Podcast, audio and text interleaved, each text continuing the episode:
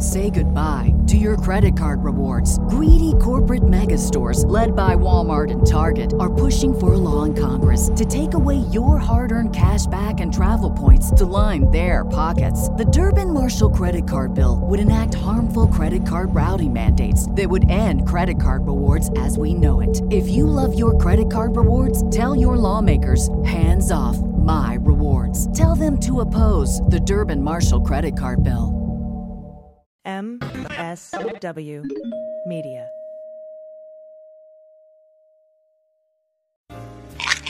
We're all busy, and that's why sometimes you want a good drink and you want it fast. So strap in and hold on tight, friends. This is the Three Minute Bartender. As the current news cycle in all its exquisite perversity illustrates, disillusionment with the political process can manifest itself in unexpected ways, ranging from the bizarre, like this woman's viewpoint. Can a woman be president? The presidency is a man's job. A female has more hormones. She could start a war in 10 seconds. Uh, if she has hot flashes, whatever, boom. To the downright terrifying. Hey there, Marjorie Taylor Greene. In 2022, I'm going to blow away the Democrat socialist agenda. Go to the website below and sign up to win my 50 caliber gun before Joe Biden bans it. Throughout our nation's history, people have vented their political frustrations through protest, rioting, boycotting elections altogether, and, in recent years, taking it out on everyone you know on social media. Sean Penn, one, has a penis nose, two, has a scrotum face, three, has an anus mouth,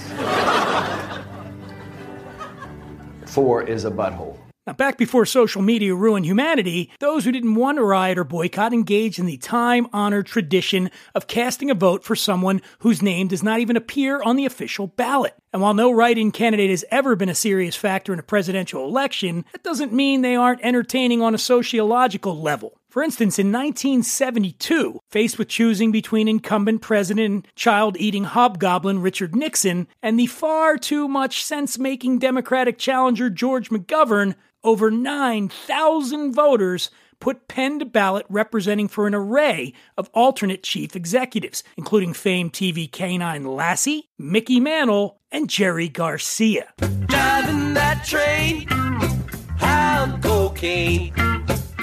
But none of those upstanding mammals stood a chance in the nihilistic horse race of the 1972 write in Derby. In fact, it's apparent that the burden of choosing the leader of the free world drove many Americans to drink. How do we know this? Because the leading write in vote getter turned out to be the ultimate outsider, outside the realm of living, breathing creatures. The most common choice of the people who chose not to have a choice was one Harvey Wallbanger. For those not currently living in 1972, Harvey Wallbanger is not a person, it's a cocktail. And here's how to make it. Pour one and a quarter ounce vodka and three ounces of freshly squeezed orange juice into a tall glass filled with ice and stir.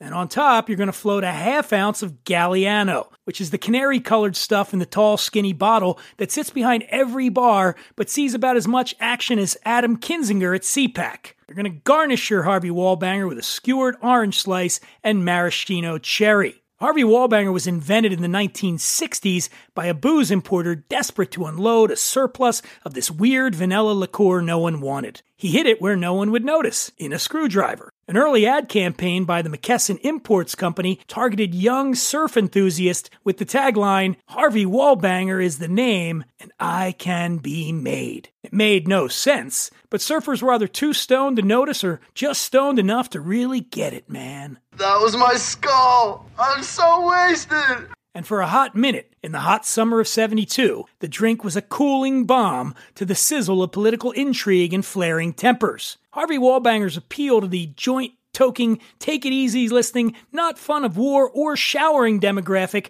was undeniable, but it proved no match for Nixon, who won the 72 election in a landslide despite the fact that, you know, he was a crook. Well, I'm not a crook. Yeah, yeah, yeah, whatever, tricky dick. Look, if we're being honest, the Harvey Wallbanger is a singularly obnoxious drink. It is to cocktail culture what the selfie is to actual culture. A vapid amusement that would have ceased being a thing a long time ago if we as a society weren't so willing to celebrate the banal at the expense of the consequential. For instance, apparently Harvey Wallbanger still gets thousands of write in votes every time a presidential election rolls around. But not for me. Oh, no, no. Hell, I'll be good and goddamned if I ever vote for Harvey Wallbanger. Because we're going to elect a cocktail to the presidency, we should at least make sure it's a good one. Naturally, I've been over and over this, and I think I have a candidate. Old fashioned is a little too stuffy. Martini is in bed with Wall Street. Manhattan practically screams top 1%. No one takes pina colada seriously, and zombies just scare people.